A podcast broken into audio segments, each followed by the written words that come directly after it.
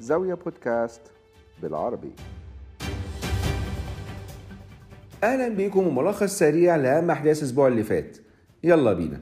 البداية من الإمارات واللي أعلنت فيها وزارة المالية عن فرض ضريبة اتحادية جديدة على أرباح الشركات هيبتدي تطبيقها من السنة الجاية.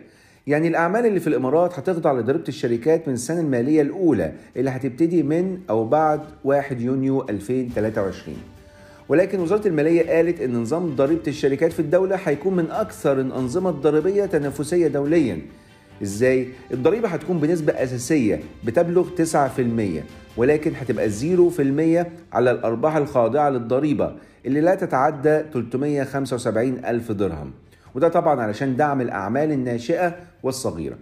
الوزارة قالت برضو أن سياسة ضريبة الشركات دي هتعكس المبادئ المتعارف عليها وإنه هيتم حساب ضريبة الشركات على أرباح الأعمال بناء على بياناتها المالية المعدة وفقا لمعايير المحاسبة المتبعة دوليا.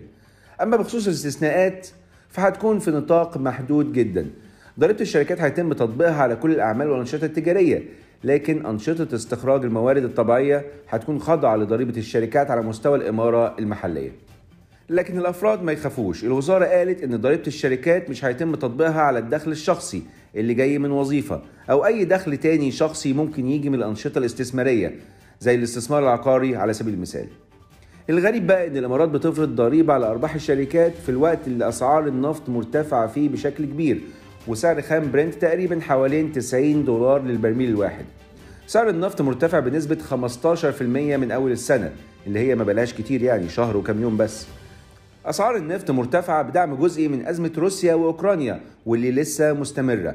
الولايات المتحدة كانت دعت لاجتماع في مجلس الأمن يوم الاثنين اللي فات علشان تناقش فيه تهديدات روسيا لأوكرانيا وتم عقد الجلسة بالرغم من اعتراض روسيا والصين.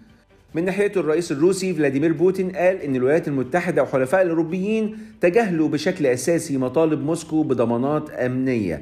لكنه في نفس الوقت قال إنه مستعد يواصل المحادثات في الوقت اللي القوات الروسية بتعمل مناورات قرب حدود أوكرانيا وده اللي خلى كييف تجري عشان تعزز دفاعاتها. بوتين قال ما شفناش استجابة مناسبة لمخاوفنا الرئيسية. وانتقد منظمة الناتو في مؤتمر صحفي في الكريملين يوم الثلاث اللي فات بسبب اللي وصفه بأنه دفع مستمر ناحية الشرق بيهدد موسكو. فلحد ما المحادثات والمفاوضات تنتهي الوضع هيفضل على شفا حفرة وأسعار النفط بصفة خاصة والطاقة بصفة عامة. شكلها هتفضل في تذبذب. بالنسبة لقطر اللي هي أحد أكبر مصدري الغاز الطبيعي في العالم مش هتقدر تلبي احتياجات أوروبا من الطاقة لوحدها بشكل كامل ده لو الأزمة بين أوكرانيا وروسيا اتسببت في نقص الإمدادات. ده حسب كلام وزير الدولة للطاقة القطري واللي تمنى أن يكون في حل دبلوماسي للتوترات في أوروبا تخلي كل الموردين يشتغلوا مع بعض لضمان أمن الطاقة على المدى القصير والطويل. في السعودية خطة المملكة إنها تبيع حصص في الشركات المحلية اللي بيملكها صندوق الثروة السيادي بالفعل ساعدت على جني حوالي 5 مليار دولار في خلال 3 شهور بس. الصندوق هيجمع حوالي 820 مليون دولار من بيع حصة في شركة الأمن الرقمي علم واللي تحدد نطاقها السعري عند الحد الأقصى. ده بالإضافة طبعا ل 3.2 مليار دولار من بيع أسهم في شركة الاتصالات السعودية سولوشنز واللي كان أكبر طرح ثانوي في منطقة أوروبا والشرق الأوسط وأفريقيا سنة 2021 ده كمان بالإضافة لمليار دولار من بيع حصة في البورصة السعودية في ديسمبر اللي فات.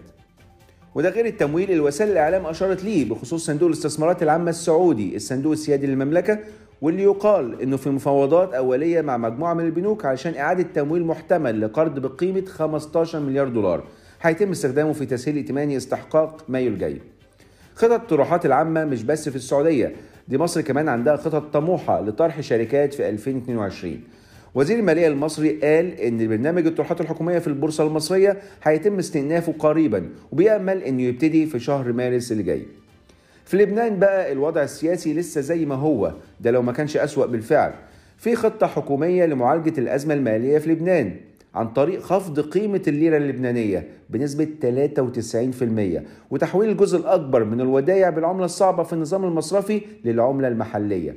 يعني من بين 104 مليار دولار ودائع بالعملة الصعبة الخطة بتتوقع إعادة 25 مليار دولار بس للمودعين بالدولار الأمريكي. يعني حوالي 75% من الودائع كده هتتبخر.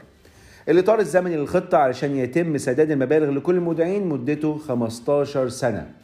يعني دول بتفرض ضرائب ودول تانية هتضرب على الودائع كان معاكم عمرو حسين الألفي من زاوية تحياتي لكم والسلام عليكم ورحمة الله وبركاته.